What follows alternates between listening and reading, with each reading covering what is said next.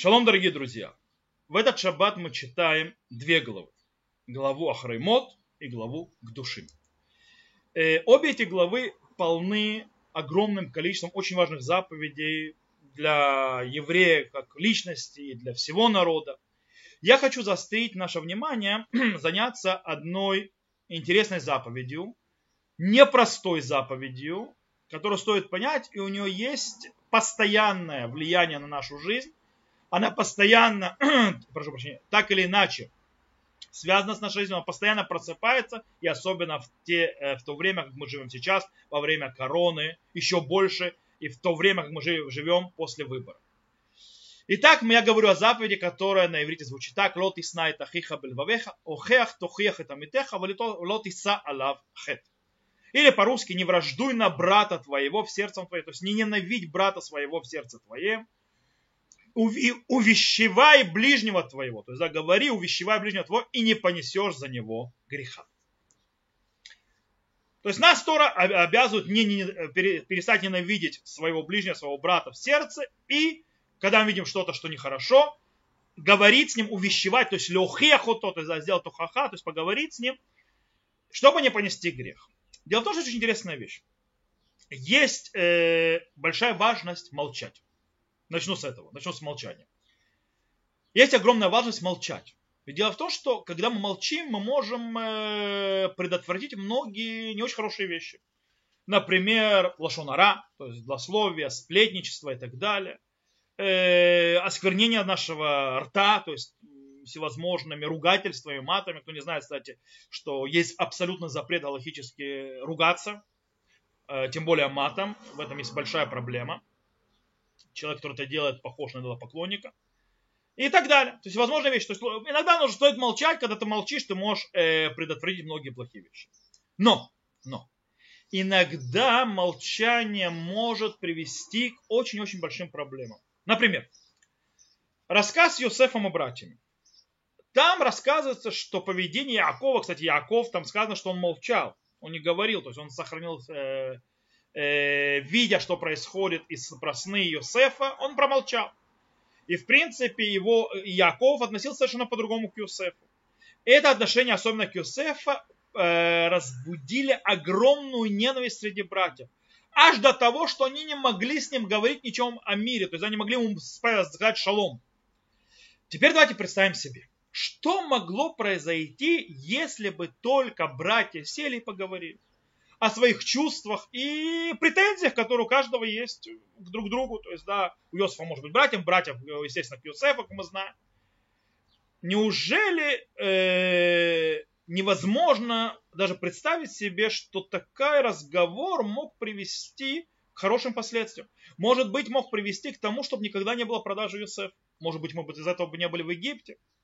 Или мы были в Египте, но по-другому. Э, дело в том, что есть небольшая проблема. Какая есть проблема? Когда мы смотрим на мир и на то, что происходит между людьми, очень часто э, то, что нас движет, это большой субъективизм. То есть мы очень субъективны.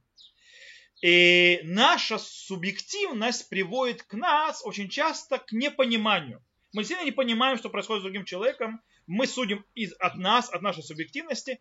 И очень часто не понимаем и приходим даже к извращенному э, суждению о ситуации. Э, дело в том, что таким образом разговор или увещание тохеха могут как раз соединить и, э, скажем так, провести мост над пропастью и предотвратить всевозможные ненужные э, споры, разногласия среди людей. Таким образом, давайте вернемся к нашему стиху, к нашей заповеди. Простое прочтение нашего стиха выглядит так, что на чем говорит простом прочтении наш стих? Наш стих говорит еврею, что ему нельзя ненавидеть э, другого еврея. То есть, э, какого еврея? Еврей, на, э, простой какой-то еврей, сделал что-то плохое еврею. Теперь этот еврей, которому сделали плохое, ненавидит этого еврея, которого, который сделал плохое. И ему говорят, нет, ты не можешь относиться, хоть да, он тебя обидел, он тебе сделал плохое, но ты не можешь к нему относиться с ненавистью. Ты должен прийти с ним поговорить, э, увещевать его. И не понесешь за него греха, иначе это грех. Но наши мудрецы поняли стих по-другому. то есть не так, как он написан в простом понимании, и сказали, что речь идет о отношении еврея по отношению к другому еврею, слэш евреям, которые нарушают заповеди. То есть человек, который нарушает заповеди, э, мы должны, то есть вместо того, чтобы ненавидеть его в своем сердце, мы должны прийти и увещать его и сказать ему ну-ну-ну и так далее, есть, чтобы он прекратил это делать. Э, в мире, в котором мы живем и в наших, скажем так, подходе, в нашем мировоззрении, очень тяжело понять и представить себе, как э, можно читать таким образом стих. Дело в том, что как мы читаем стих, получается, о, ты ненавидишь другого человека за то, что он э, нарушил заповеди, такую там заповеди, ту или другую и так далее. Вопрос первый. Как можно ненавидеть человека только за то, что он нарушает заповеди? Э, и вот говорят тебе, нет, дорогой, не, ты его не ненавидь. То есть, ты вообще, да, есть легитимность определенная ненавидеть. Да, легитимно ненавидеть человека, который нарушает заповеди. В нашем э, мировоззрении это нонсенс. И теперь ты должен ему сделать ну-ну-ну и сделать ему строгий выговор. То есть за то, что он делает, чтобы он прекратил немедленно это делать. Это так читают наши мудрецы. Нам очень тяжело в, нашем, э, в наше время представить, так читать наше мировоззрение. Э, по-настоящему, почему? По-настоящему э, мудрецы читают этот стих, выходя из их мира, в том мире, в котором они живут. Их мир был намного более цельный, чем наш. Их мир был намного лучше, чем наш. И поэтому они так читали это э, реальность, то есть они видели так реальность, и мы это видим, то есть, да, как мы это видели, видим, видели, что реальность у наших мудрецов такая, и как они читают, так они читают стих в книге Шмот, например. Э, если увидишь осла врага твоего, лежащим под ношу свою, то не оставляй его, разовьючи вместе с ним. Правда, там слово не врага, там слово китире хамор сон аха, сонаха. То есть, да, то есть, если ты увидишь осла ненавидимого человека, то все равно помоги ему. У нас есть вопрос, как может быть такое представление, то есть как может такое быть, что есть человек, которого ненавидят. То есть он ненавидимый. Ненавид, ненавидимый. То есть его ненавидят. Ведь нам Тора заповедовал, вот, мы вот читаем всего в, нашей, в наших главах, то есть это глава к душе, что нельзя ненавидеть человека в нашем сердце. То есть, не надо, нельзя ненавидеть нашего брата нашего в нашем сердце. А тебе вот говорят, есть ненавидимый, есть тот, которого ненавидят. Как это работает? О чем идет речь?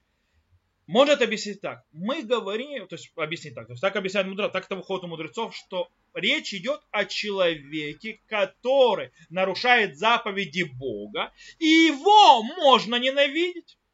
Как сказано в Тиилим, Давид, царь Давид говорит это в Тиилим прямым текстом. Он говорит, ведь ненавидящих тебя, Господи, ненавижу я, и с восстающими на тебя ссорюсь полной ненавистью ненавижу их, врагами стали они мне. То есть отношение к человеку, который нарушает заповеди ненависть. Они становятся врагами. Тот, кто ненавидит Всевышнего, тот, кто относится презрительно к Всевышнему, тот, кто становится, нарушает его заповеди, он становится врагом еврея. То есть его можно ненавидеть. Э, почему? Откуда это? Как это работает? О, ответ очень простой.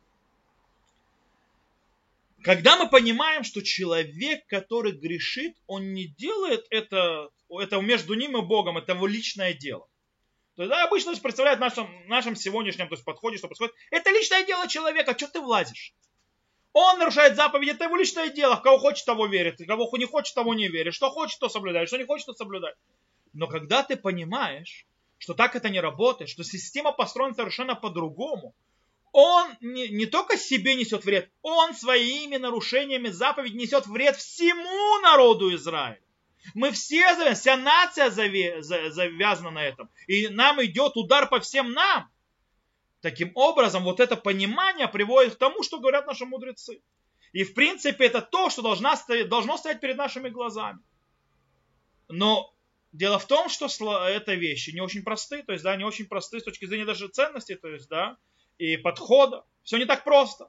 Хазуныш, например, когда он разбирает э, тяжелый вопрос в море, в Талмуде, связанный с законами ливерантного брака, там есть вопрос по поводу, есть ли ливерантный брак, то есть, да, когда э, жена, то есть нужно сделать ливерантный брак с женой умершего брата, когда брат мумар, то есть, э, скажем так, на наше слово, еретик, то есть, в принципе, тот, который полностью э, оторван от еврейства и так далее.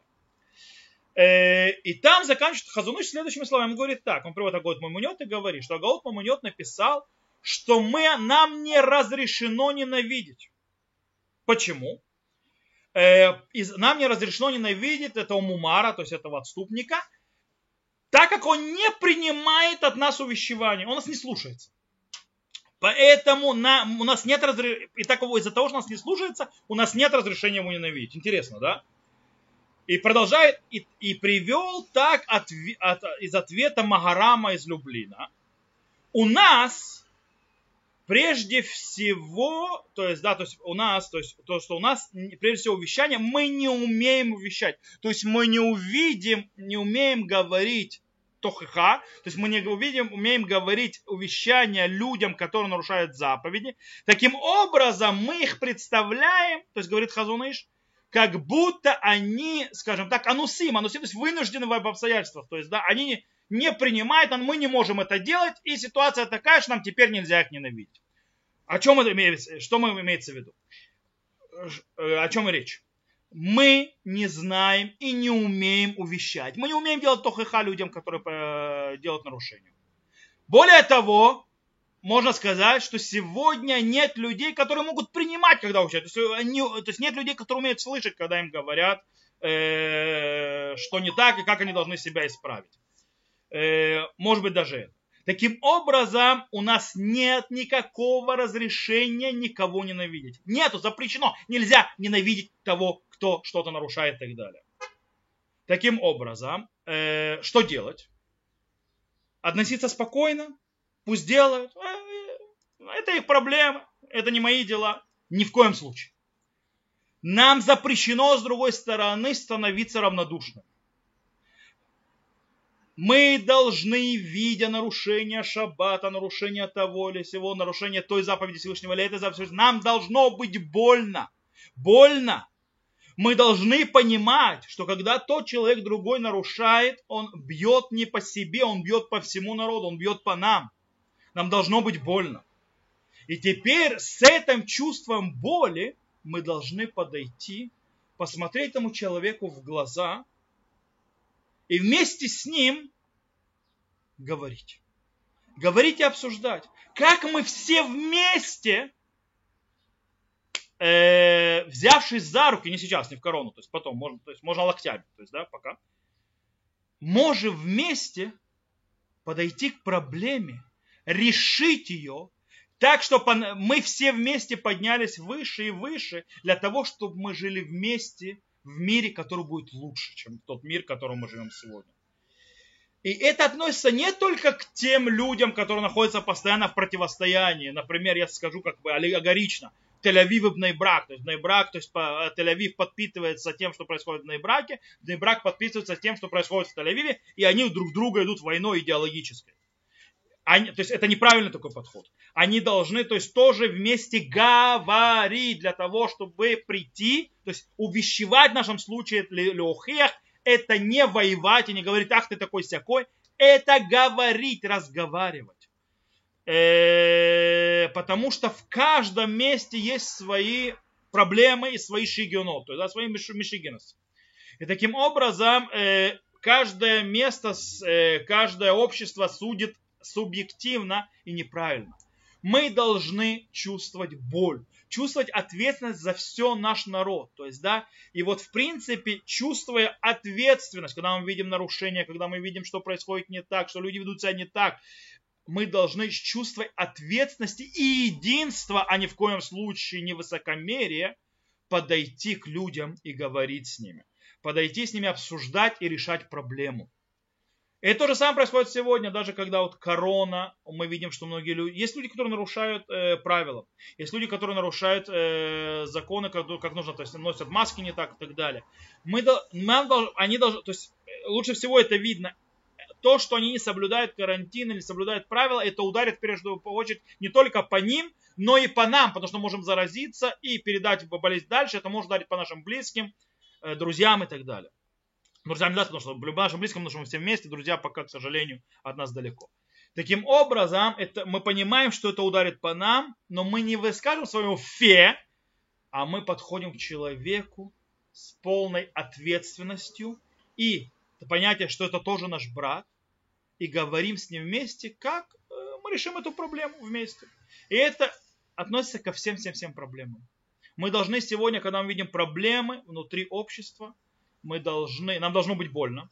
Нам должно быть больно, когда люди нарушают заповеди. Нам должно быть больно, когда есть проблемы, и люди делают вещи, которые разрушают наше общество. Но мы не приходим с ними ругаться, их ругать и говорить, какие они такие всякие, а мы приходим с ними с чувством ответственности и единства, говорим, чтобы найти общее знаменатель и поднять нас к месту и к, в, к действительности, которая намного будет лучше. И я хочу нам пожелать, чтобы мы, э, у нас это получилось. Всем шаббат шалом, всего хорошего и увидимся.